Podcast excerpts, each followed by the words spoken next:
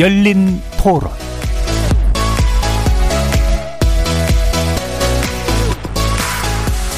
안녕하십니까. KBS 열린 토론 정준희입니다.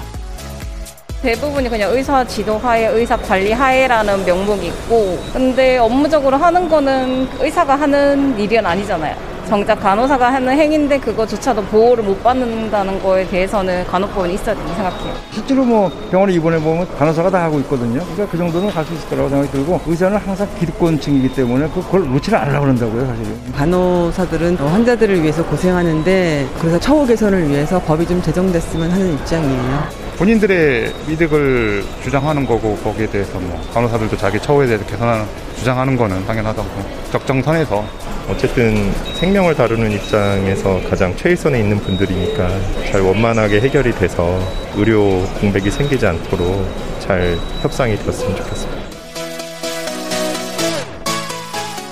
거리에서 만나본 시민들의 목소리 어떻게 들으셨습니까? 최근 의료계에서는 간호법 제정을 둘러싼 의료 직역 간 갈등이 거세지고 있습니다. 간호사의 업무 범위와 처우 개선에 대한 규정을 담고 있는 이 법안은 간호사들의 법적 지위 안정화와 명확화를 통해서 국민 건강 증진에도 기여할 수 있다는 게 간호사 단체 입장인 반면 의사와 간호조무사 단체에서는 간호사들의 권익만 넓혀 의료 현장의 혼란을 가중시킬 수 있다면서 절대 반대를 외치고 있습니다.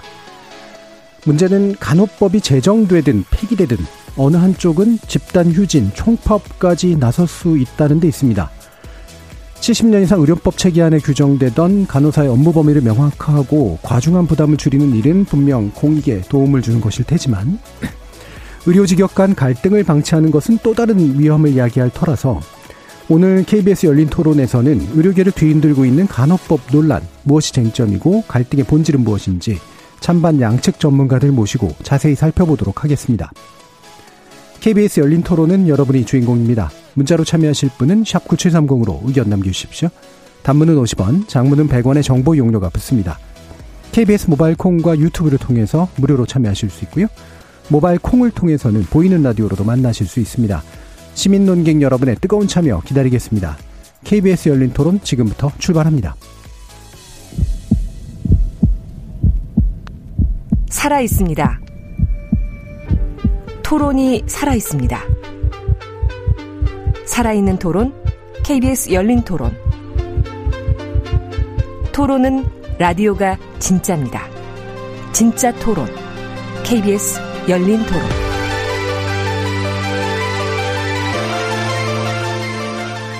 오늘 KBS 열린 토론 함께 해주실 네 분 소개해드리겠습니다. 먼저 간호법 제정의 필요성을 주장하고 계신 쪽을 소개해드릴 텐데요. 최훈화 대한간호협회 정책전문위원 나오셨습니다. 네, 안녕하십니까. 네, 그리고 김원일 대한간호협회 정책전문위원 함께 해주셨습니다. 안녕하세요. 자, 그리고 간호법 어, 제정에 대한 반대, 그리고 폐기까지 주장하고 계시는 두 분 모셨는데요. 우봉식 대한의사협회 의료정책연구소장 나오셨습니다. 네, 안녕하십니까. 그리고 곽지연 대한간호조무사협회장 자리해 주셨습니다. 네, 안녕하십니까. 자, 아, 간호법 제정을 두고 의료계 내부에 이런 갈등이 이제 불거지고 있고, 음, 시민들도 좀 우려하는 그런 목소들이 좀 나오고 있는데요. 일단 법안 소위는 통과한 상태이기 때문에, 어, 상당 부분 이제 뒷 단의 어떤 일들이 좀 남아있는 현실적으로 이제 그런 상황이기도 해서요.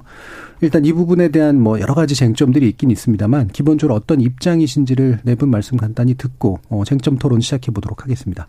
먼저 최훈아 전문위원님 말씀부터 들어보도록 하죠. 네, 음, 현재 인구 고령화가 급속히 진행이 되고 있고, 그래서 간호 돌봄 인력에 대한 수요가 증가하고 있습니다. 뿐만 아니라 이제 코로나 감염병 대응에 있어서 치료를 위한 숙련된 간호사의 요구가 증가가 되고 있는데요. 현행 의료법은 1951년 국민의료법에 기반해서 의료인과 의료기관을 규제하는 중심의 법입니다. 이에 현대 의료 시스템이 변화되고 전문화되는 간호사들의 역할을 제대로 반영하지 못하고 있습니다. 이에 간호법의 궁극적인 목적, 즉 간호 서비스의 질을 제고하고 국민 건강 증진에 이바지하고자 지난 21년 3월 여야 3당 의원님들이 간호에 관한 사항을 규정한 간호법을 발의한 것입니다. 간호법 제정 과정 또한 적법한 절차를 거쳐서 신중하게 심의 의결되었다라고 생각합니다. 간호법 제정은 반드시 제정법이 거쳐야 하는 상임위 주최 공동 공청회를 개최했고요. 무려 네 차례 법안 심사를 거쳤습니다. 특히 3차 회의 때는 오전 10시부터 7시까지 하나의 법안을 가지고 강도 높은 심사를 통해 간호법 조정안을 마련을 하였습니다. 이후 보건복지부 주관하에 2차례 관련 단체 간담회를 했고 5월 9일 최종적인 법안 심사를 통해서 간호법 대안이 제1법안심사소에서 의결되었고 예. 이제 법제사법위원회 본회의를 앞두고 통과를 기대하고 있습니다. 예. 네. 기본적으로 이제 간호 영역의 확 확장이라는 시대적 추세 속에서 이제 간호 부문에 대한 법적 정의가 필요해진 시점이다라는 정당성과 함께 주로는 이제 절차적 정당성의 문제를 상당히 좀 자세히 설명을 해주셨고요. 어 그럼 여기에 대해서 우봉식 소장님 말씀을 일단 먼저 또 들어보죠. 네. 어 저희가 보기에 이제 간호법은 의료판 검수 안박법 아닌가 뭐 이렇게 보고 있죠. 왜 그러냐면은 간호라는 것이 의사의 지도 하에 수행하는 그런 그 업무입니다. 의료에서 이 분리될 수 없는 하나의 연속 선상에 있는 그 행위를 말하고요. 대법원의 판례에서도 이렇게 말하고 있습니다. 의료행위는 의사의 책임 아래에 이루어지는 것이고 간호사는 그 보조자임. 또 의사는 간호사가 과오를 범하지 않도록 의사의 지도 감독하에 의사의 의료 행위의 일부를 간호사에게 위임할 수 있도록 함. 그럼으로써 사고를 사고의 발생을 미연에 방지해야 할 주의의 의무를 의사에게 부담시키고 있다. 이렇게 대법원의 이제 판례들이 이렇게 말하고 있거든요. 왜 그러냐면은 그 모든 것이 국민 건강에 가장 유익하기 때문에 그렇습니다. 그래서 그 간호를 의료에서 분리를 해가지고 독자적으로 한다는 그런 개념의 접근법은 굉장히 위험하다. 그렇게 볼 수 있겠고요. 두 번째 이제 간호법은 이 간호사 특혜법입니다. 사실 코로나19 때 그 간호사 선생님 수고한 거 알지만은 간호사 선생님만 수고한 게 아니고 모든 직역이 수고했거든요. 이 지난 1월 달에 방역 당국이 이 발표한 자료에 보면은 코로나로 인해서 보건 의료인 사망자 중에 3분의 2가 의사입니다. 그리고 간호사 선생님들이 한 20%를 차지하고 있고요. 응급 구조사 구조사 선생님들 환자 이송하는 가운데서 굉장히 어려움 많이 겪었고 간호조무사 선생님들 더더욱이나 환자를 케어하는 요양보호사 선생님들은 더 많은 고생을 했는데 그분들에 대한 것은 팽개쳐놓고 간호사에게만 특혜를 주는 법이기 때문에 이 법은 맞지 않다 이렇게 보고 있는 것이죠. 예, 알겠습니다. 네.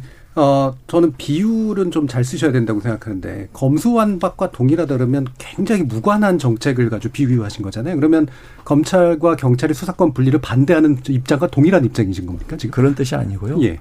의료에서 간호는 연속 선상에 있는 거예요. 예를 들어서 의사가 어떤 치료 행위를 하다가 그러니까 그 설명은 네. 이해하는데 그걸 네. 위해서 굳이 그 다른 어떤 정치적 문제를 가져오실 이유는 없는 것 같아요. 그게 오히려 그건 불리하시지 않나요? 아, 그렇지 않습니다. 왜냐하면은 이제 국민들이 잘 어려운 전문적인 부분이라서 이해를 하기가 어렵거든요. 예. 그래서 어떻게 이거를 행위를 나눌 것이냐.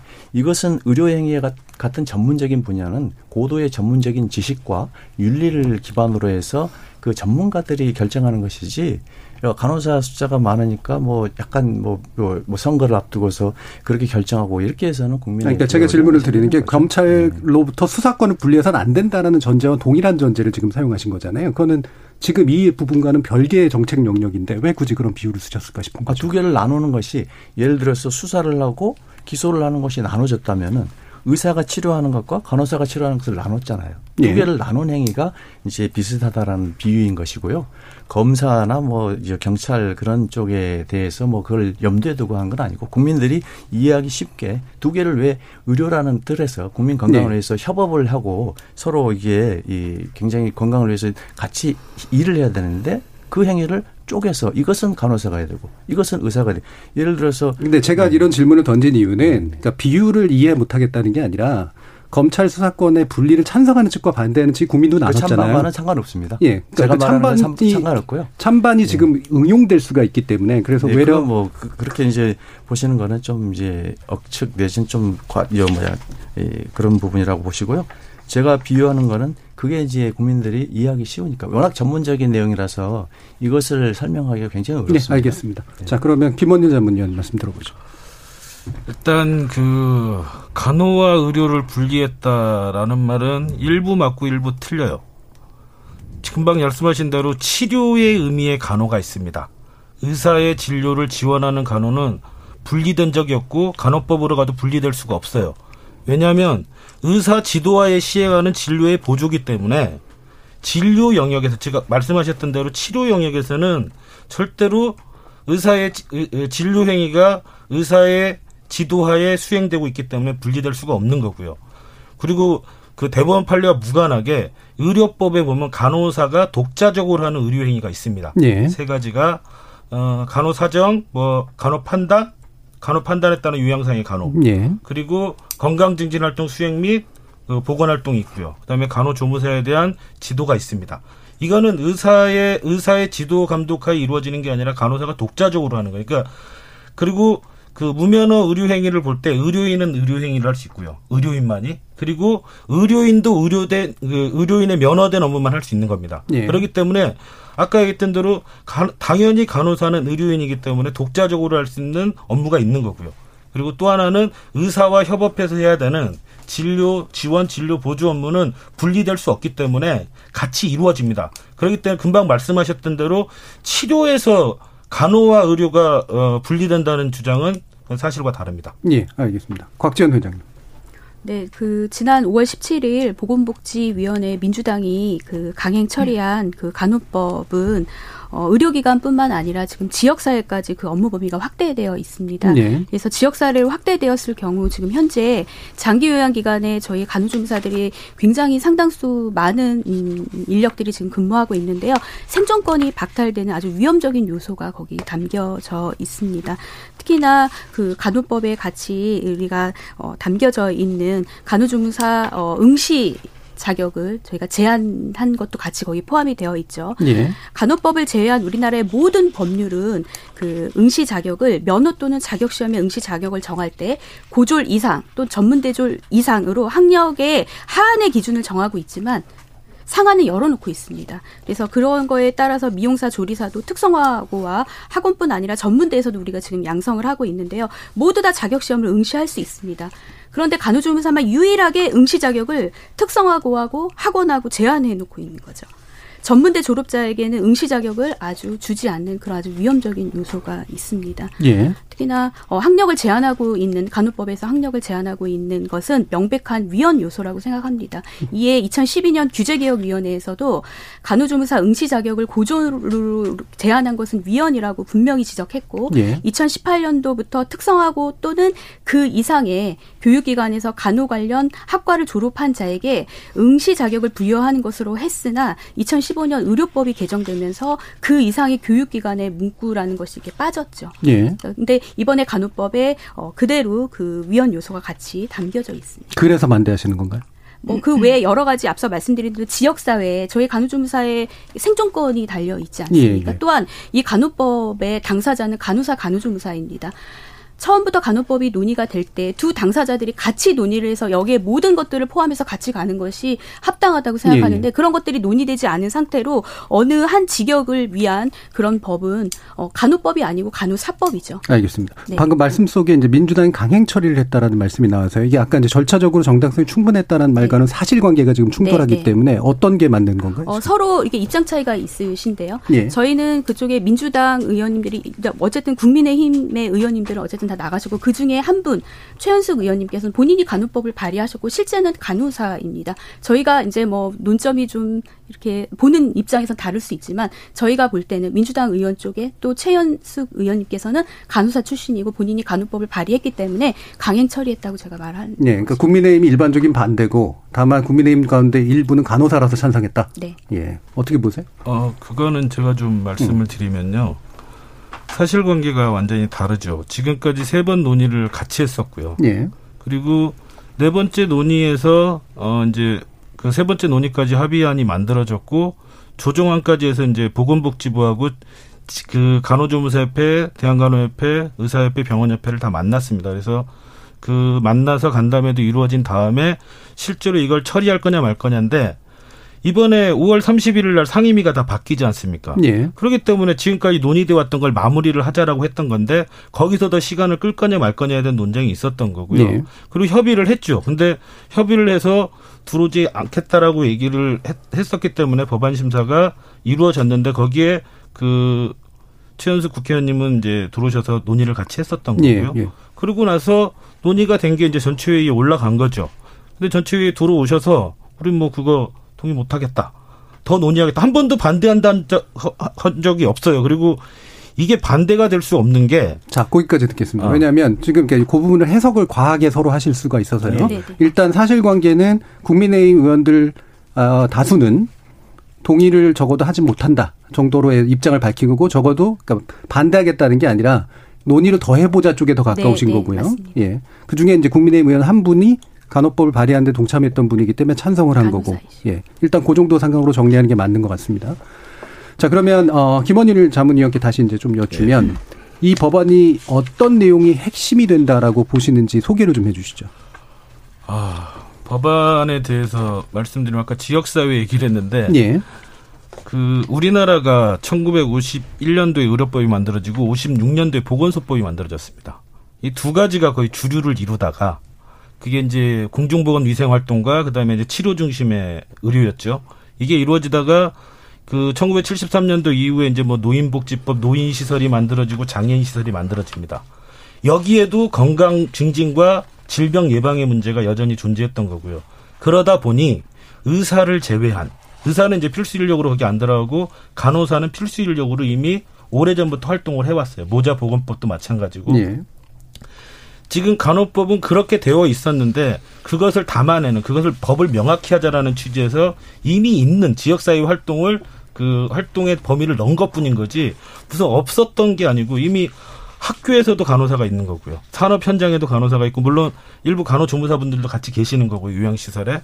그렇게 이미 간호조무사분들도 지역사회에서 다 활동을 하고 있어요. 근데 이것을 의료기관으로만 법을 한정해야 된다라는 주장은 사실 전혀 현실과 안 맞는 얘기고요. 예. 그냥 현실 변화를 담아냈던 겁니다. 이게 첫 번째 의미고요. 두 번째 의미는 양질의 간호 서비스, 수준 높은 간호 서비스를 제공하기 위해서는 기본적으로 간호사를 어떻게 확보해야 될 건가에 대한 국가 정책이 필요합니다. 예. 그러면 간호사나 간호조무사 분들은 일단 양성 과정이 있어요. 간호사는 이제 4년 그 대학 과정이 있는 거고요. 그러면 4년 대 4년 대학 과정에서 교육을 받아서 면허를 부여받고 근데 면허만 부여받아서 간호사만 만 원 뭐합니까? 이게 적정하게 지역별로 배치가 돼야 되는 거죠. 그리고 지금 이제 코로나 이후에 가장 문제가 됐던 게 아, 간호사분들이 뭐 여러 가지 근무 환경의 어려, 어려움으로 그 7년 안에 직장을 다 떠나더라. 이런 문제가 있었던 거죠. 그래서 국가가 장기 근속을 위한 근무 환경과 처우 개선을 하자라는 겁니다. 그냥 처우 개선이 아니라 그런 정책들에 대한 국가와 지방 정부의 책무를 규정해 놨다는 게 가장 큰 이 두 가지라고 생각합니다. 예. 그게 이제 재정법이 별도로 필요하다라고 말하신 것의 핵심 이유가 네. 되는데 재정법 자체를 반대하시는 거잖아요. 네, 그렇습니다. 우봉식 소장님 말씀 주시죠. 아, 이 법 이름 자체가 문제죠. 예. 그 간호법이거든요. 이 간호 관련 법을 OECD 국가 38개국 중에서 간호사 관련 법을 직접 독립적으로 갖고 있는 나라가 11개국이 있습니다. 13개 국가는 우리나라와 같이 이제 의료법에서 예. 다 다루고 있고요. 나머지 14개 국가는 통합 직업법. 그래서 거기에서 이제 모든 직업을 이제 보건의료 관련된 직종들을 같이 다루고 있어요.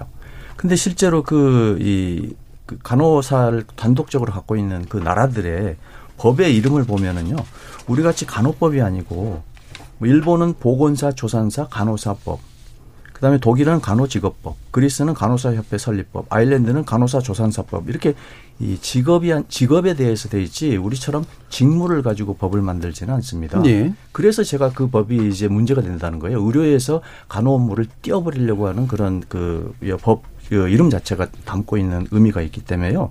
그래서 그 직업법을 가지고 간호사법도 아닌 간호법을 한다는 것이 굉장히 문제가 이제 커, 큰 부분인 것이죠. 예. 자, 그러면 이렇게 지- 특정 직역만을 위한 법을 떼내는 거는 의료에서부터 분리하는 거다라는 주장에 대해서 어떻게 보세요? 특정 직역에서 의료에서 떼내는 거사 지금 말하시는 게 간호법의 법 명에 대해서 지금 예. 문제 제기를 하셨는데 사실 간호법이 된 이유가 분명히 있습니다. 사실 그렇다면은 말씀하신 대로라면 간호사법이라든지 아니면 뭐 간호사 직업법이라든지 예. 그렇게 되어야 되는데 저희 이제 대한간호협회가 처음 이 간호법 제정을 취지를 할 때 어 간호법은 간호사 직역만을 이렇게 포함하지 않 끌려고 했기 때문입니다. 단순하게 간호사법으로 해서 간호사로만 국한시키지 않고 간호사와 간호조무사 그리고 같이 간호, 널싱 케어를 같이 하는 요양보호사까지 모두 끌어안으려고 왜냐하면 그들이 같이 가는 간호를 같이 행하고 있기 때문이죠. 그런 취지 하에서 간호사법이 아닌 간호법으로 처음에 저희가 제정을 발의를 했습니다. 예. 이에 저희가 간호법에 단순하게 뭐 그들의 뭐 면허나 그들의 뭐 제재나 규제를 나타내 하는 것뿐만이 아니라 간호사는 모두 지방자치단체나 국가가 그들 간호사와 간호조무사를 차별 없이 군만경 처우 개선을 정책을 수립하고 지원하도록 책무를 부여하는 조문을 넣었습니다. 뿐만 아니라 간호사와 동일하게 간호조무사의 권익을 보호하는 조문도 포함을 했고요. 그래서 간호법은 간호사의 어떤 업무뿐만 아니라 인권보호, 일 가정 양립 등 기본권까지 존중하는 조문을 포함했기 때문에 그래서 간호사법이 아니라 간호법이라고 저는 말씀을 드리고 싶습니다. 예. 그래서 간호조무사 쪽에 이제 말씀을 그래서 다시 또 들어봐야 어, 되죠. 저는 지금 예. 말씀하신 그 최은아 전문위원님 말씀을 조금 이해하기가 조금 어렵고 분명히 지금 간호사 간호중사를 위한 법이라고 말씀하셨는데 거기에 진짜 간호중사를 위한 법이 어떤 문구가 있는지 한번 다시 여쭤보고 싶고요. 저희가 실제 그 간호법에 있는 내용 중에서 가장 지금 우려하고 있는 것 두 가지 중에 첫 번째가 지역사회까지 이 범위를 넓혔다는 겁니다. 간호법 제12조에 따르면 간호중사는 의원급 의료기관에 한해서만 의사, 치과의사, 한의사 지도하에 업무를 할 수 있고 네. 그 밖에 다른 모든 기관 기관에서는 간호사를 보조해서 업무를 할 수 있도록 규정하고 있습니다. 근데 지금 장기 요양기관이나 지역사회까지 확대되면 장기 요양기관이나 장애인 복지시설 뭐 의료기관 밖의 지역사회에는 해당 법률에서 간호사 지금 이제 현재 간호사만 아, 간호조무사만 근무를 하고 있도록 정하고 있는데 이 법이 제정이 되면 간호사를 보조해야 되기 때문에 실제 어, 간호조무사들이 근무할 수 있는 여건이 없어지는 거죠. 예. 또한 앞서 말씀드렸듯이 저희 그 학제에 대한 굉장히 독소적인 조항이 거기 분명히 같이 들어가 있는데도 간호사 간호조무사를 위한 어, 법이다라고 말씀하시는 건 저는 납득하기가 조금 힘들 것 같습니다. 예, 지금 간호조무사 쪽에서 그래서 쟁점 세 가지를 제시해 주셨는데 지역사회 부분을 일단 좀 떼서 좀 얘기를 하고요. 뒤에서 얘기를 하는 게 맞는 것 같고. 그러니까 학제 아까부터 계속해서 위헌적이라고 지적해 주신 그런 부분과 실제로 간호조무사의 처우 개선이란 부분을 담아놓은 쪽이 뭐냐라는 그런 질문에 음. 대해서 일단 어떻게 대답을 하실까요? 김원님. 일단 그 간호 간호사 등이라고 돼 있거든요. 예. 간호조무사를 포함해서 모든 처우 개선은 전부 그렇게 돼 있기 때문에 간호사만을 대상으로 한 바는 없고요. 그럼 법을 확인해 보시면 알겠지만 간호사만을 따로 떼서 적용한 거는 뭐 자격이라든가 면허라든가 네. 이런 응시 자격 뭐 이런 거에 관련된 거지 처우 개선 관련해서는 별도로 차별한 바는 없습니다. 그렇기 때문에 확인하시면 될 것 같고요. 두 번째 자꾸 위헌적 요소 얘기하시는데 2016년에 헌법소원 하셨잖아요. 하셨고 헌법소원에서 각하됐습니다. 지금 그 간호조무사 대학 양성 문제는 사실 별로 언급하기가 좀 어려운 대목이 어, 지금 이 문제에 대해서 가장 민감하게 생각하시는 분들은 현재 간호조무사를 양성하는 학원과 특성화 고등학교가 가장 민감하게 생각을 네. 하는 거죠. 그리고 그렇게 됐을 때 동일한 자격을 간호조무사란 동일한 자격을 고등학교와 대학교에서 같이 양성하는 게 바람직하냐에 대한 보건의료 정책상의 문제인 거고요. 예. 그리고 이걸 가장 많이 반대했던 건 보건복지부였습니다. 그래서 보건복지부에서 2012년에 법을 내서 간호조무사 양성 기관을 정하지 않으면 이런 그 악법 그 법을 악용하는 사례가 많아서 대학에서 특히 이제 우리나라 요즘 대학이 그 굉장히 학생 모집이 어렵지 않습니까 지방에서 예. 이러다 보니 학원과 고등학교에서 양성될 인력들을 대학에서 양성하려는 그런 의도들이 있는 거죠. 음. 그래서 이제 그런 것들을 차단하고자 사실은 막았던 거고 그런 과정인데 지금 이 부분에 대해서는 뭐 그래서 저는 위헌적 요소 문제는 이미 헌법선도 하셨었고요. 해석 결과가 나왔기 때문에 위헌적 요소라고 주장하는 것도 동의가 안 되는 거고 그다음 보건의료 정책상 바람직하지 않다라고 생각합니다. 네. 네, 지금 이제 각하라고 말씀하셨는데 그 잘못 알고 계시는 부분이 있어서 제가 말씀드리겠습니다. 각하는 실제 그 학력 학교 규제 개혁에 대해서 각하라는 게 아니고 그 대상자가 어, 맞지 않다라고 각하 처리를 한 것입니다. 예를 들면 지금 현재 지금 간호조무사가 되려고 하면 학원 또는 특성화 고등학교라고 딱 명시를 했는데 그때 헌법소원을 낸 그 당사자가 현재 대학에서 어그 공부 간호조무사에 대한 공부를 하고 나서 간호조무사의 시험에 응시할 수 없는 이런 대상에 대한 그런 것들이 잘못돼서 각하가 된 거고요. 앞서 제가 위원이라고 말씀드린 건 12년도에 규제개혁위원회에서도 분명히 간호조무사의 응시 자격을 제한한 것은 그 위헌적이라는 소지를 말씀하셨습니다. 위헌적 소지하고 위헌 판결은 다른 거니까요. 네, 네 다른 예. 거고요. 예. 네, 보건복지부에서도 지금 반대한다고 말씀드렸는데 그거는 좀 어, 직역 간의 이견 단체가 있고 그걸 조율하는 과정이기 때문에 또 보건복지부는 부분은 늘 저희에게 또 여러 그 당시에 말씀하셨습니다. 간호협회 동의를 구해야 한다고. 예, 아니 알겠습니다. 왜 저희 간호조무사의 학제를 간호협회에 예, 동의를 구해야 합니까? 그러니까 학제 문제는 각자 이제 견해들이 좀 있으시니까 그리고 제가 볼 때는 현재 논쟁에서 아주 본질적인 부분은 좀 아닌 것 같고 약간 시간을 두고 해결해야 될 문제 쪽이 좀 더 가까운 것 같고요. 자 일단 그러면 의협 쪽에서는 지금 이게 이제 아까 재정법 반대 문제를 얘기를 하셨는데 지금 보면은 이제 주장이 이제 그러신 거잖아요. 의료 영역과 그다음에 간호 영역이라고 하는 것들을 간호사만 떼가지고 분리하는 게 아니라 어차피 의료 영역으로 통제될 건 의료법으로 통제되고 넓어진 간호법을 간호직역들을 다 포함해서 다루려고 하는 거기 때문에 일부 분리와 일부 그 분리가 되지 않는 영역들로 재편되는 것이다라는 주장이신 거잖아요. 어떻게 보세요? 예. 아마 이제 간호협회가 이제 의료법이 일제 잔재다. 뭐 의료법을 폐기하고 뭐 간호법을 이제 제정하라. 뭐 이런 주장들을 하셨거든요. 근데 실제 그 간호사법을 가지고 있는 일본의 그 간호사 관련 업무 규정을 알고는 계시죠? 그러니까 실제로 네. 의료법을 폐지하고 간호법으로 대체하라는 주장을 하셨어요? 폐기하라고 안 주장을 했죠. 시위를 매주 수요일마다 시위를 했습니다. 그러니까 의료법 폐기라고 간호사로 단어는 사용한 적이 아, 없습니다. 예, 여기 지금 당장에 그 검색하면 바로 나옵니다. 그러니까 저 일단 상식적으로 납득이 안 되는 게 의료법을 폐기하고 간호법으로 대체가 불가능하잖아요. 대체가 아니고 예. 의료법을 폐기하라고 분명히 이제 그, 그 집회에서 말을 했습니다. 그리고 간호법을 제정하라고 했으면은 이제 들을 때는 아 의료법을 제, 폐기하고 간호법을 제정 무슨 말이지 이제 이렇게 하면서 굉장히 혼란을 줬죠. 예, 예. 뭐 그거는 이제 확인해 봐야 되긴 네. 합니다만 이건 뭐 굉장히 사실관계에 예, 대한 주장이라 아, 사실, 예, 조심하셔야 됩니다. 예, 아, 예. 조심하죠. 예, 예. 당연히 제가 없는 말 하지 않습니다. 예. 바로 인터넷 검색 아마 우리 청취자분들 어, 댓글 올리신 분 있으실 것 같아요. 검색해 보면 바로 나옵니다. 기사가요. 예. 간호협회에서 지속적으로 주장해 왔어요. 그런데 일본의 간호사 보건사 조산사 간호사법 제5조에 보면요. 본 법률에서 간호사란 후생 노동 대신에 면허를 받아 환자 또는 산욕부에 대한 요양상의 돌봄 또는 진료 보조 업무에 종사하는 자를 말한다. 이렇게 예. 정의하고 있고요. 업무에 대한 정의입니다. 제6조에 보면요. 준간호사, 준간호사는 우리나라로 말하면 이제 간호조무사 뭐 이렇게 볼수 예. 있겠습니다. 도도부현 이게 이제 우리 광역시도죠. 도도부현 지사의 면허를 받아 의사, 치과 의사 또는 또는이에요. 간호사의 지시를 받고 전조 5조에 있는 규정하는 사항을 시행하는 업무에 종사하는 자. 그러니까 간호조무사가 간호사의 지도만을 받는 것이 아니고 의사의 지도를 받아서 할 수 있게 이제 법으로 제정이 돼 있어요. 예.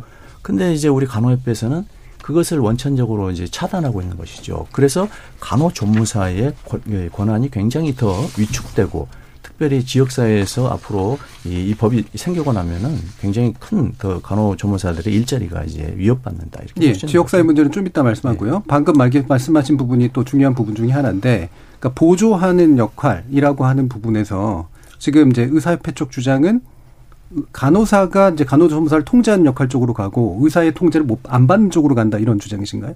지금 지역사회에 나가버리면은 그러니까 지역사회는 예, 좀 이따 얘기하고 기본 정의, 그게 직역에 대한 정의 있습니다. 거기에 담겨 있기 때문에 그래요. 그러니까 지역사회 문제는 좀 이따 예, 얘기하고요. 예. 직역에 대한 정의.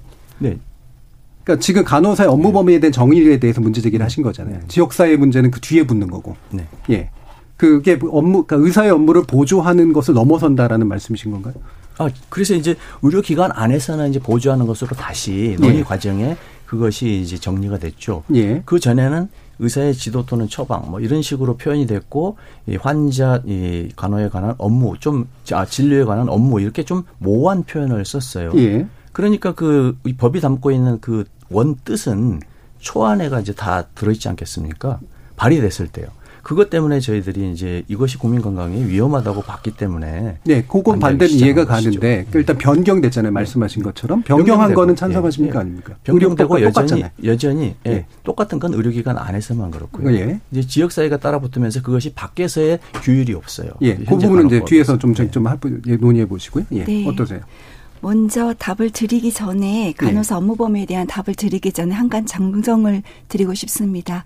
일본의 중간호사인은 간호조무사, 한국의 간호조무사가 아닙니다. 일본의 중간호사는 면허인이고 라이센스를 취득한 사람으로서 간호사입니다. 그건 좀 분명하게 최현수 의원님도 국회 심사소위에서 말씀을 하셨는데 제가 분명하게 짚어드리고요. 그리고 간호사 업무 범위에 대해서 말씀을 드리겠습니다.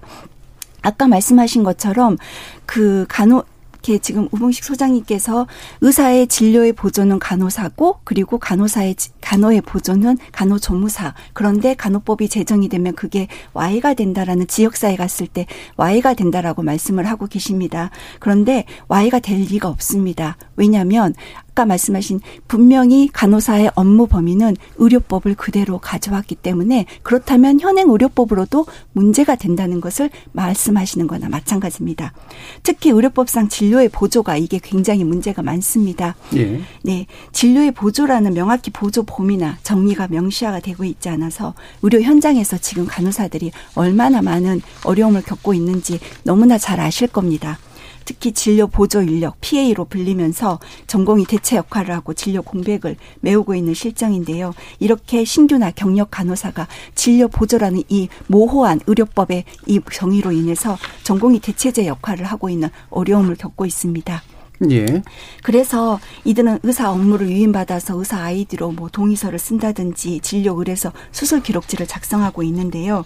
이러한 진료 보조라는 명분 이게 명확하게 정의가 되지 않아서 현장에서 간, 일하고 있는 PA라고 불리는 간호사들이 굉장히 자괴감과 그리고 내가 이거를 정말로 의료인으로서 해야 되는지 맞는지 정체성이 혼란이 있습니다. 하여 간호법에서 처음에 이런 정, 진료의 보조라는 의료법에서 근 78년간 정의하지 않은 이 보조의 정의를 명확하게 하기 위해서 의사의 지도 또는 처방하에 진료에 필요한 업무를 하겠다라고 처음에 간호법 제정안이 나왔습니다.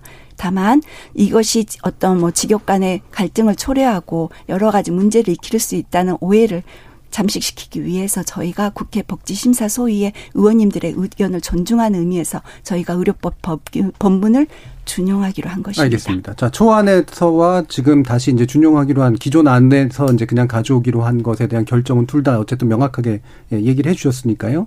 한쪽에서는 아쉽고 한쪽에서는 여전히 불만인 요 부분은 뒤에서 2부에서 보조에 관련된 부분을 좀 더 논의를 해 보도록 하고요. 자, 이제 지역사회 문제를 계속해서 제기해 주셨으니까 지금 간호조무사 쪽에서는 지역사회라는 게 되면서 결국은 의료기관을 벗어나서 지역사회에서 원래 간호조무사가 활동하던 영역에 간호사가 들어와서 간호조무사 일을 대체하거나 또는 간호사가 간호조무사 위에서 이제 뭔가를 지도하는 상황이 벌어지기 때문에 간호조무사는 굉장히 위험에 처해 있다. 이런 주장이신 것 같아요. 네. 관련해서도 얘기해 주시죠.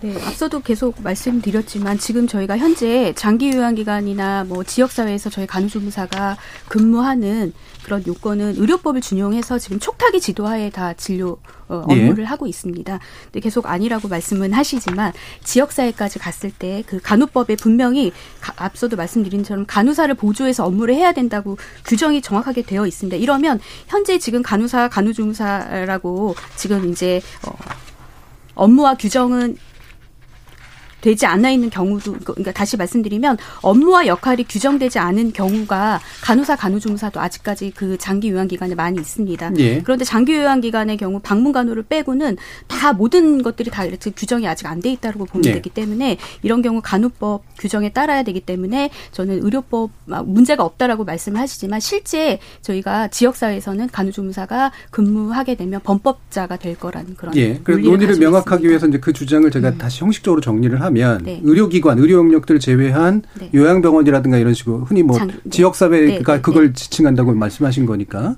그 안에 들어가게 되면 의료기관의 의사의 촉탁, 촉탁 의사의 지도를 받으면 되는데 네. 만약에 간호법이 이런 식으로 지역사회를 규정하게 되면 간호사가 반드시 중간에 끼어들어야 네. 되는 상황이 만들어진다. 이런 주장이신 거잖아요. 자, 김원림 위원님 어떠세요?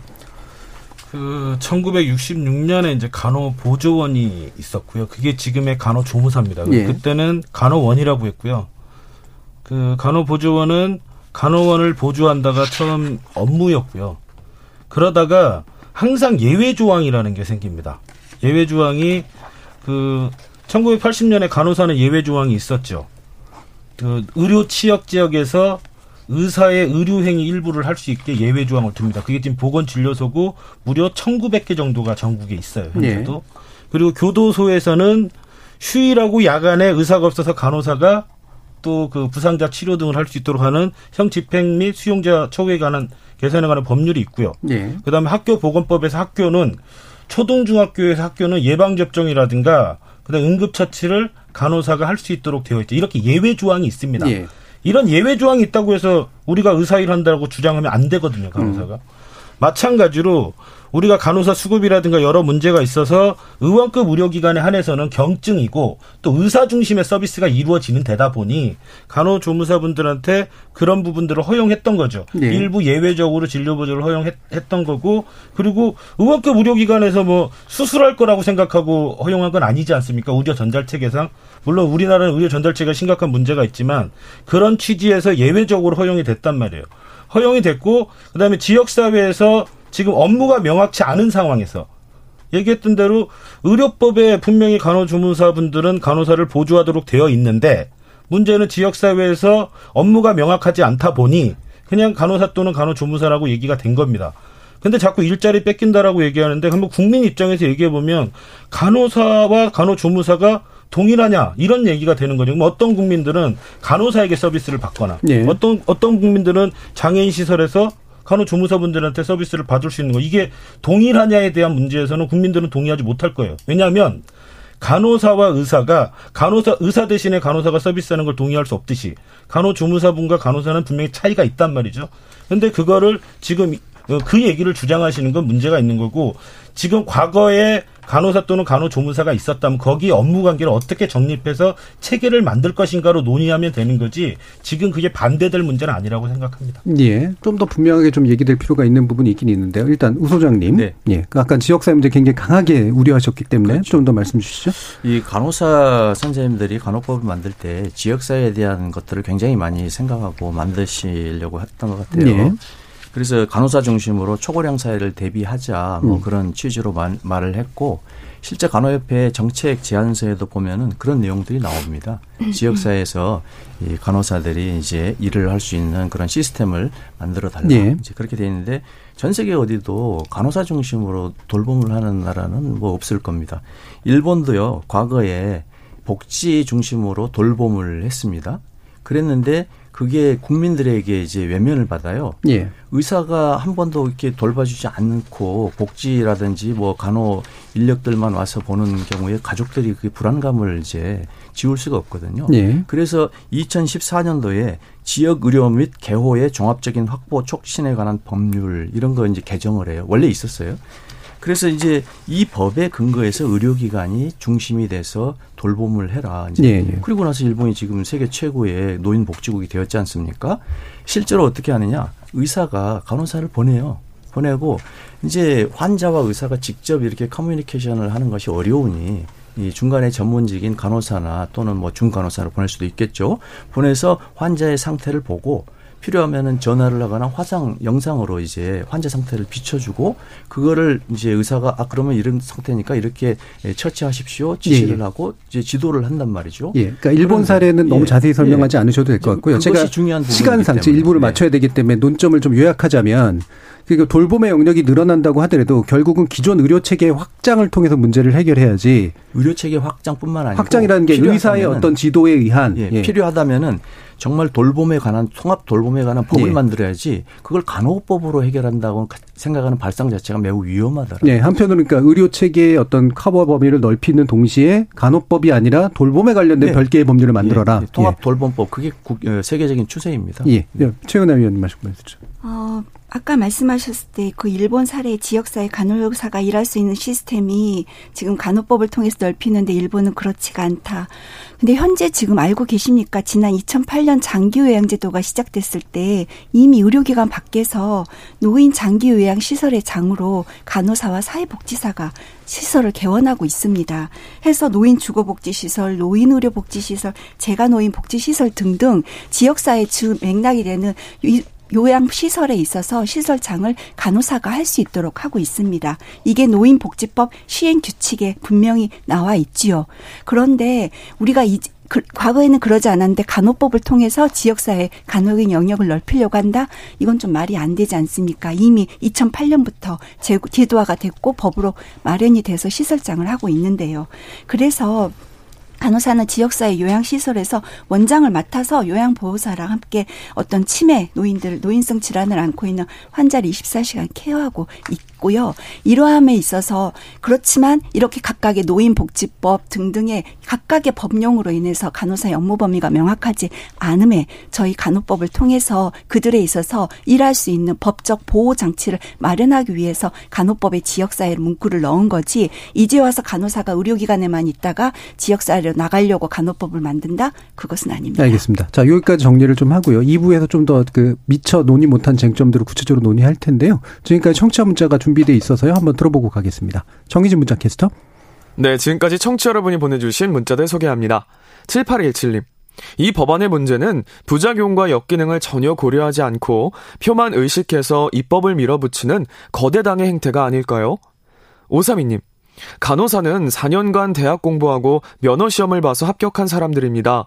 그렇게 공부했는데 이직률이 다른 산업군보다 3배가 높다고 합니다.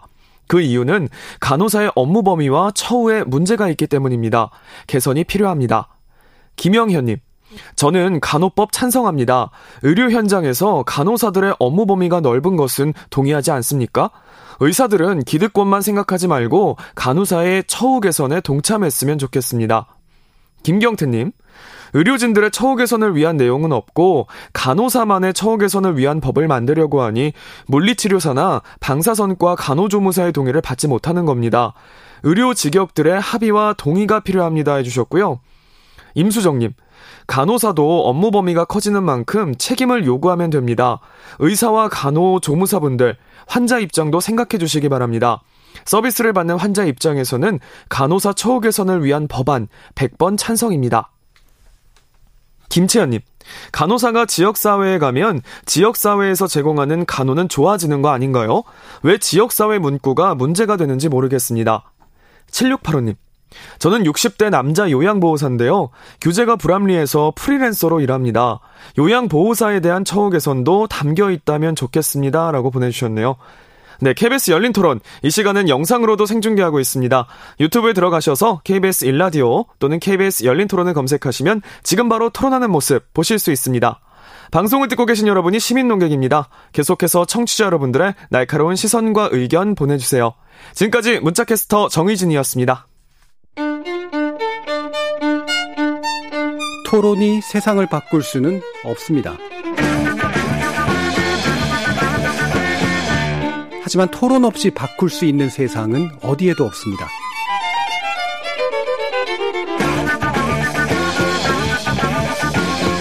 세상의 선한 변화를 갈망하는 당신. 정답이 아니라 질문의 힘을 믿는 당신.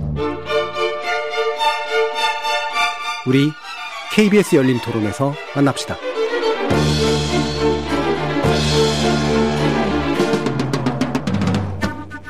KBS 열린 토론 간호법 제정을 둘러싸고 찬반으로 갈린 의료계 입장들 살펴보고 있는데요. 우봉식 대한의사협회 의료정책연구소장, 곽지연 대한간호조무사 협회장, 최훈화 대한간호협회 정책전문위원, 김원일 대한간호협회 정책자문위원 이렇게 네 분과 함께 하고 있습니다. 어, 아까 이제 그 우 소장님께서 제기해 주셨던 문제를 저희 제작진 일부 확인을 해 주셨는데, 어, 간호계 쪽에서 의료법 폐기를 직접적으로 주장한 바는 없으나 수요 집회 문구에 말씀하셨던 70년 된 일제 잔재 낡은 의료법 폐기하라는 이제 주장이 짧은 이제 문구로 표현된 바가 있다. 이 부분이 의도하는 바가 뭐냐가 결국 되게 중요한 것 같은데요. 어, 김원일 자문위원님께서 좀 말씀 주실까요? 어, 낡은 의료법을 탈피하자고 한 적은 있습니다. 그러니까 의료법이 그 누더기법이라고 얘기를 해요. 근데 그거를 제가 얘기한 게 아니라 2007년도에 보건복지부에서 전면 개정 네. 추진하면서 얘기한 거거든요. 그리고 이제 워낙 그 체계 개정이 없다 보니까 이제 그런 문제가 있었던 거고요. 그렇기 때문에 의료법이 낡았다라고 얘기하는 건 이게 치료 중심에만 있었던 거고. 예. 근데 가장 중요한 보건 의료의 문제는 질병입니다. 예. 질병 구조가 바뀐 거죠. 그러니까 치료 중심의 질병이었던 질병 체계에서 급성기 질병에서 이제 만성기 만성 질환으로 바뀌게 되면서 이거에 대한 보건 의료 정책을 어떻게 수립할 것인가가 WHO의 과제예요. 예. 그래서 1978년도 알마타 회의에서 지역 보건 의료 체계를 만들어서 1차 의료를 얘기했고요. 그다음에 86년도 캐나다 오타와에서는 WHO에서 드디어 이제 건강 증진으로 보건 의료 정책이 바뀌어야 된다. 예. 왜? 치료 중심으로는 뭐 고혈압이라든가 당뇨라든가 생활 습관병을 도저히 치료할 수가 없기 때문에 이런 정책들 변화를 얘기한 거고요. 우리나라 지금 사망자의 80%가 그 만성 질환으로 인한 사망입니다. 예. 그렇기 때문에 만성 질환에 대한 대책을 어떻게 할 것인가가 얘기가 된 거고 노인 장기 요양 보험 제도의 대상자의 97%가 두 개 내지 세 개의 만성 질환을 갖고 있는 사람들입니다. 예. 그런데 그분들을 의료기관에서 그 치유하는 방식보다는 그 노인 장기 요양 시설에서 하는 거나 아니면 가정에서 하는 게 훨씬 더 효율적, 효과적이라고 판단하기 때문에 우리가 지금 노인 보험 제도도 운영하고 있는 것입니다. 예. 자, 그러면 이제 그 부분을, 자, 결국은 이제 의료법을 폐기하고 대체 뭐 이런 식의 문제가 아니라 의료법이 낡은 그릇일 수밖에 없는 측면을 지적하셨다는 말씀이신 건데요. 그러니까 급성으로 뭔가 이렇게 병이 생기면 그거를 바로 치료해서 이제 건강한 상태로 되돌리는 게 기존의 관념이라면 지금 대부분이 만성이고 일상적으로 돌봐야 되는 게 새로운 의료, 개념에 가깝다라는 이제 그런 의, 의견이시잖아요. 그 부분을 의료법을 보완해서 할 수는 없는 건가요? 의료법을 보완해서 할 수 없는 게요. 예. 지금 이제 우리나라에서 가장 큰 문제는 두 가지입니다. 하나는 그 당연히 치료는 의사가 중심이 돼야 돼요. 네. 그건 누구도 중심이 될 수 없습니다. 진료 영역이기 때문에 그래서 이제 급성기 치료 중심으로 우리가 의료기관이 재편돼 있는 거고 의료법이 그렇게 돼 있는 거죠. 어, 그래서 이제 의료법에 대부분 요양병원을 제외한 전부 다 급성기 병원이 대상이 되고 있는 거고요. 그럼 두 번째 우리나라는 OECD 국가 중에서 의사가 가장 그 의사 수가 제일 확보가 안 돼 있는 나라입니다. 예. 한의사를 포함했는데도 뭐 꼴찌에서 두 번째 이런 정도 예, 수준이죠.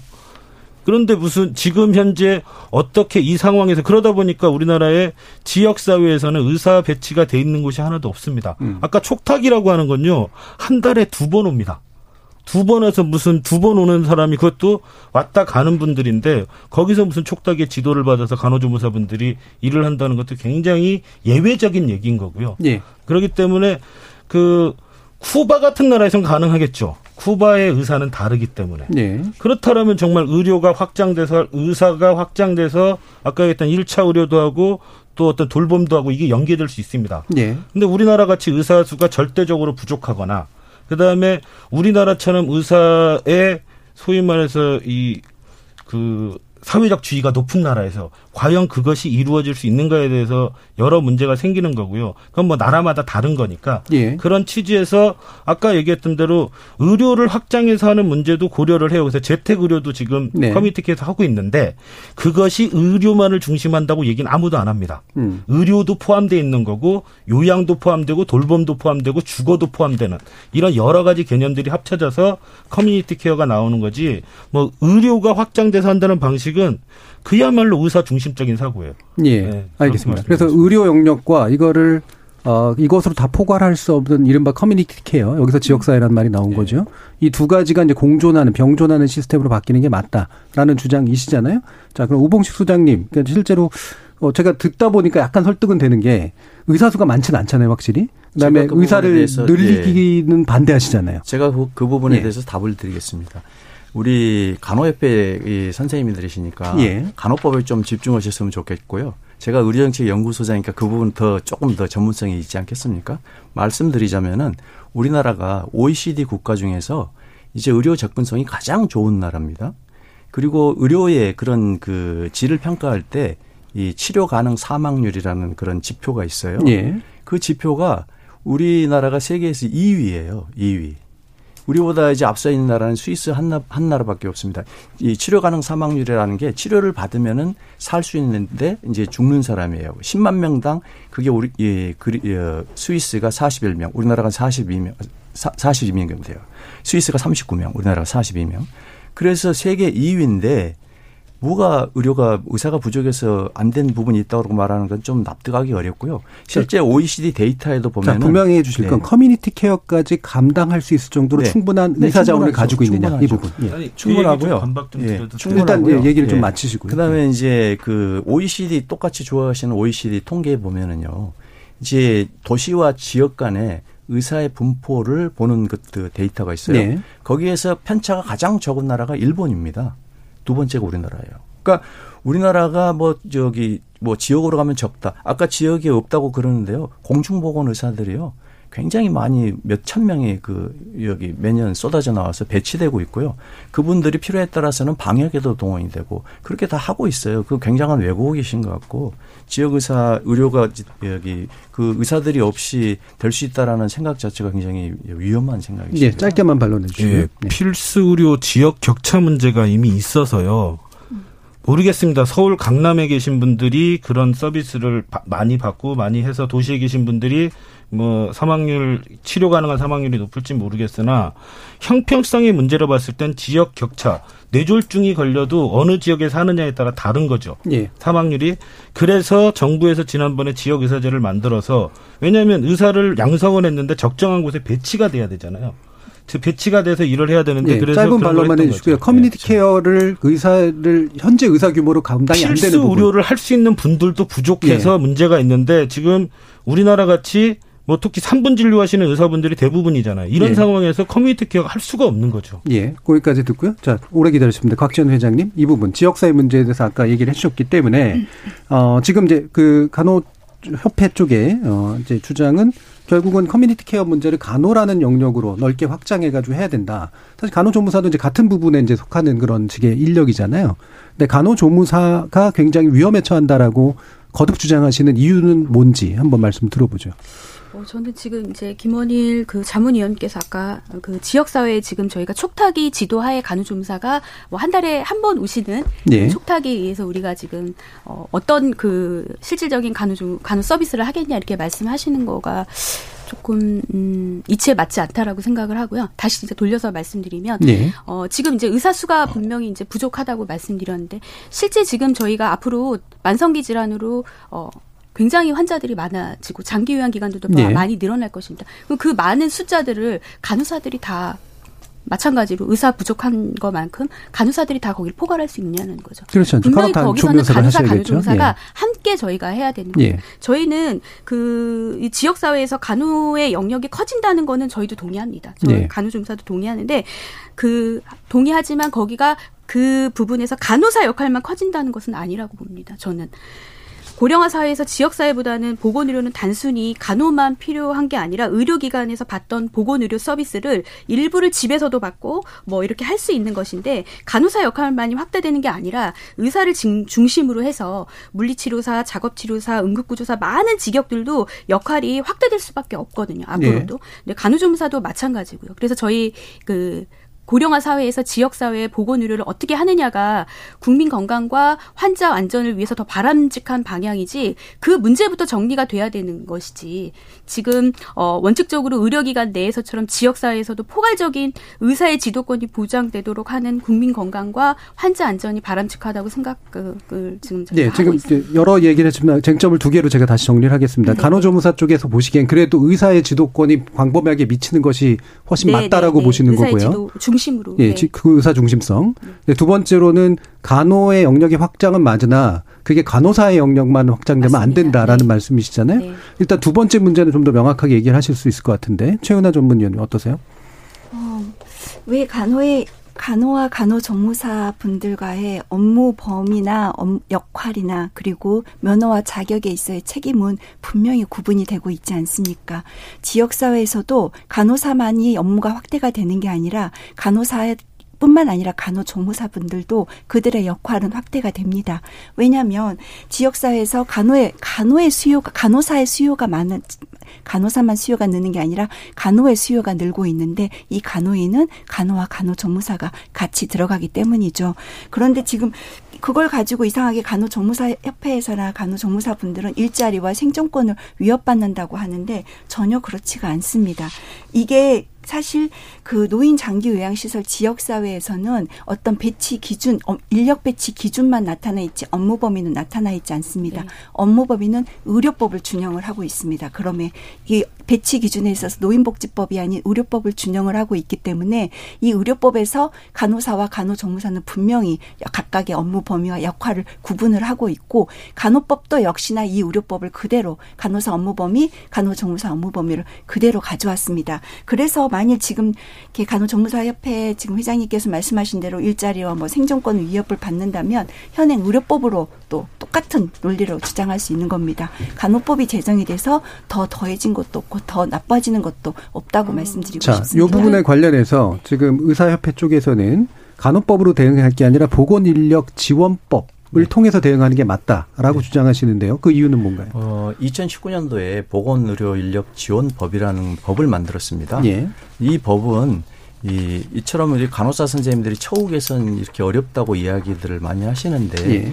보건의료 직역 아까 말씀드렸듯이 코로나 때 간호사 선생님들만 뭐 어려 고생을 한 게 아니고 많은 직역들이 같이 고생을 했는데요. 이 부분들에 대해서 좀 포괄적이고 종합적으로 균형감 있게 지원하자라는 의미에서 그 법을 만든 거죠. 예. 근데 이제 그런 법이 만들어진 상태에서 이제 코로나를 맞았는데 이 워낙 코로나에 이제 매이다 보니까 그 법에 또 세부 그 하위 규정들을 정하지를 못하고 논의를 못하고 있어요. 그래서 예. 그 법에 보면은 충분히 처우 개선 뭐 이런 것들 다 담아져 있습니다. 그 법에서 다룰 수 있는데 굳이 이렇게 또 법을 그 나가는 거는 입법 낭비일 수가 있죠. 예, 김원일 전문위원님. 의협에서 그 얘기하시면 안 됩니다. 왜냐하면 2015년에 전공의 수련 환경 및그 지위 향상에 관한 법률이 있어요. 정말로 엄청난 법이죠. 그게 보건의료 인력법이 만들어지기 전부터 네. 있었던 네. 거. 그거는 소급해서 적용돼야 되는 건 아니잖아요. 그러니까 이미 전공의의 특성이 있어요. 전공의만의 정말 특성이 있다라고 보면 이제 수련 과정에서 생기는 여러 문제가 있다 보니 네. 노동 시간의 문제, 그다음에 어떤 계획의 문제. 왜냐하면 이분들이 잘 수련이 돼야 좋은 의사가 되기 때문에 그거에 관한 내용을 규정을 했단 말이에요. 이것을 모든 법률에 다 포괄적으로 할 수는 없는 거예요. 근데 간호사 같은 경우는 간호사나 일부 간호조무사 분들 같은 경우는 3교대를 하는 분들이 되게 많단 말이죠. 입원 예. 서비스라고 하는 게 그러한 특성들을 일반화시킬 수는 없기 때문에 그래서 어떤 특수한 문제들에 대해서 얘기하는 거고 그다음에 이게 보건의료인력 지원법과 연계되지 연계되는 게 아닌 게 아니라 연계돼서 네. 하도록 돼 있고 그렇게 그래서 이제 계획도 그렇게 정리가 돼 있거든요. 근데 그 문제를 가지고서 거기로 들어가라 그럼 당연히 전공의법도 없애고 같이 들어가야 되는 거죠. 그러니까 전공의는 사실 뭐 지금 우리 간호법에서 다루고 있는 뭐 대상 대상의 전체 양으로 치면 사실 조족 지열이거든요. 그럼에도 불구하고 특성이 있기 때문에 만드는 거고 필요에 따라 법을 만드는 건데 그거를 어떤 게 있으니까 거기로 다 들어가라고 주장하시는 건 타당하지 않다고 생각합니다. 좀 너무 과한 말씀을 하시는데요. 예. 뭐 전공의가 조족 지열 아니 전공이라는 거는 미래의 우리 의료를 숫자를 의미한 책임을 질수 있는 그런 굉장히 중요한 그 핵심 인력을 양성하는 그런 예. 그 동의하고요. 예, 그 부분 동의하셨고요. 예, 그러니까 전공의도 독자적인 방식으로 이제 지원의 어떤 네. 측면을 하니까 네. 그러면 그것도 일반법으로 처리할 문제는 아니지 않느냐라는 말씀이신 네. 거잖아요. 그래서 전공의가 이제 그만큼 중요한 의미가 있어서 그러니까 간호보다 전공의가 예, 더 중요해서 더 특별하게 취급하는 건 아니잖아요. 그렇죠. 물론 예. 그렇긴 한데 이제 전공의들이 수련 과정에서 여러 가지 어려움을 호소하니까 그것을 예. 이제 담아서 한 것이고 그 안에서 전공의들의 꼭 그 권리나 그 처우 개선만을 이야기하고 있는 건 아니에요. 예. 수련 교육에 대한 것들을 다 담고 있고요. 전공의법에서. 예. 그 전공의들이 지금 그 법에 한 80시간으로 규정하고 있는데요. 주, 주당 근무 시간이 이제 세계적으로 그러니까 그거는 보건 네. 의료, 그 의료 인력 지원법으로는 다룰 수 없는 내용이기 네, 때문에 그렇죠. 그렇게 다룬다. 특, 별한 내용이죠. 예. 그 수련 교육에 대한 것을 담고 있는 것이지 처우 개선을 위한 법이 아니에요. 전공의법. 예. 자, 어쨌든 그럼 보건 의료 지원 요쪽에 관련해서 의사협회와 비슷한 입장이신가요, 박지원 회장님?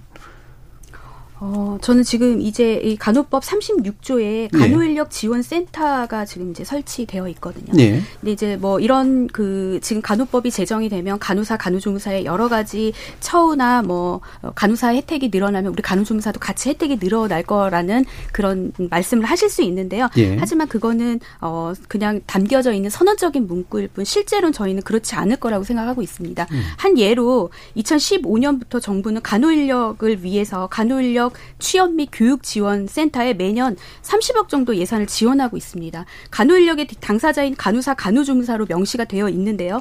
매년 그 예산을 지원받는 곳은 다 상당수 다 간호사입니다. 예. 이번에 이렇게 간호법에 간호 인력 지원 센터에 설치가 되어 있다 하더라도 이 옆, 이 저희가 느끼는 저희 협회에서는 이게 한 단체에 일방적으로 운영되지 않도록 저희가 주장하고 있는 거죠. 공정성을 저희가 유지하기 위해서 제3기관에 위탁해서 어, 요구를 해야 그래야 저희 간호조무사도 거기에 함께 저희가 네. 어, 혜택을 받고 포함이 되는 거지 그렇지 않으면 그 전과 다를 것이 네, 없다라고 그러니까 독립적으로 결, 그 운영되고 의사 결정에 참여할 수 있고 그다음에 네. 처우 개선이 구체화된다면 이 부분에 있어 특별한 반대 의사는 없는 겁니까? 네, 그런 것들 그 외에 이제 음. 나머지 여러 가지 논의돼야 될 것들 아직 정리되지 않은 것들이 같이 정리가 돼야 되겠죠. 예. 자, 최은혜 위원님.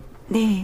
아까 간호인력 지원센터 말씀을 해주셨습니다. 그런데 맞습니다. 간호인력 취업교육센터의 업무를 좀 더 확대하기 위해서 정확하게 간호인력 지원센터로 간호법에 담겨 있습니다.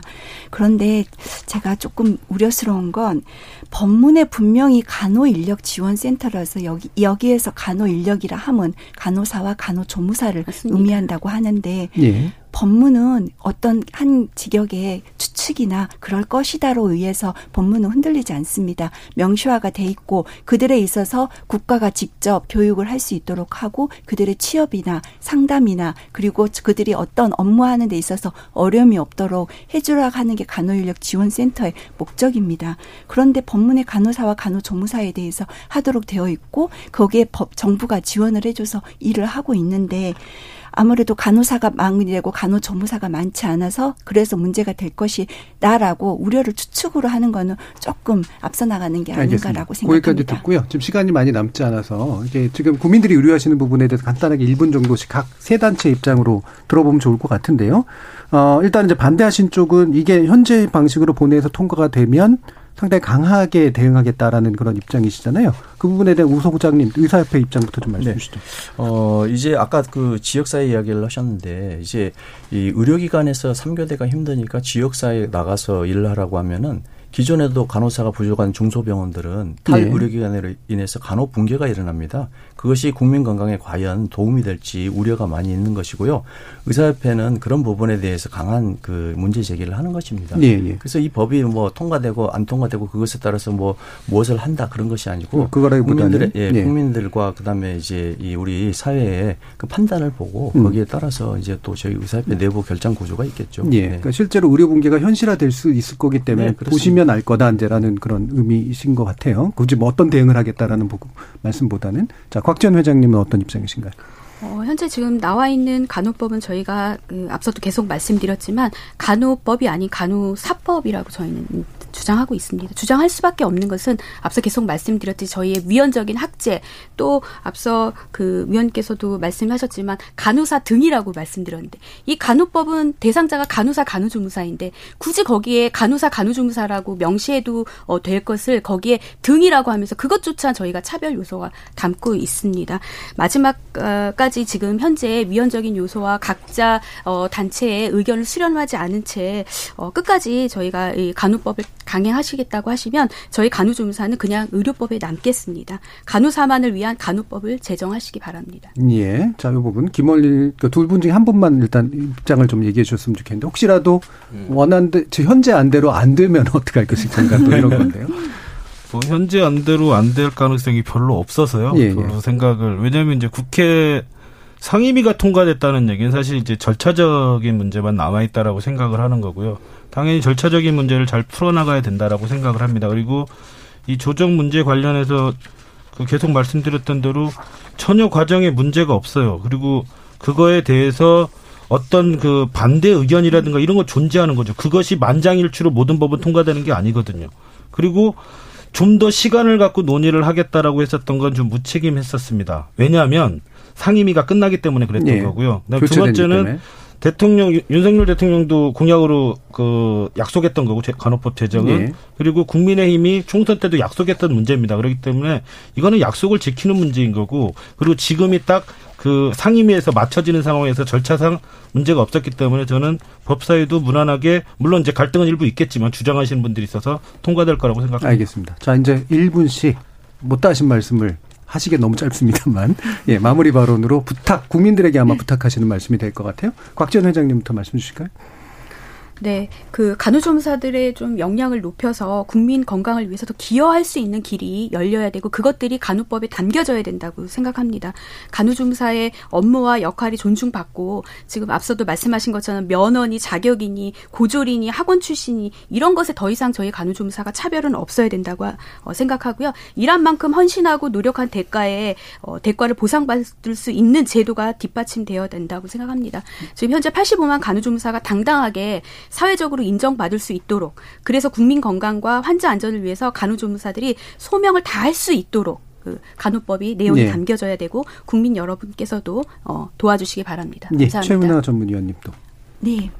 어, 간호법은 국가 책임하에 어떤 의료기관뿐만 아니라 지역사회에서 간호사와 간호조무사 그리고 다른 의료 인력들 모두 육성하고 물론 간호사와 간호조무사에 국한해서 육성하고 배치하고 교육하고 그리고 장기 분석하는 방안을 마련하라는 취지에서 간호법을 제정을 했습니다.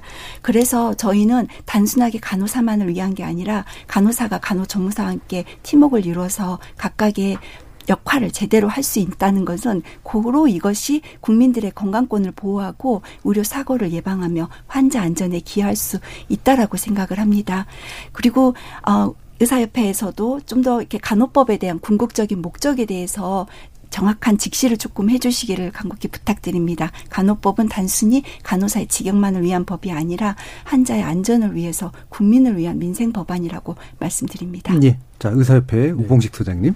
모든 직업 관련 법에는 변호사법, 뭐 회계사법 다 이 의무 조항이 대부분입니다. 권리와 의무에서. 그런데 간호 이번에 간호법만 유독 이 간호 간호사의 권리에 대한 조항만 다섯 조항이 있고요. 의무의 조항이 없습니다.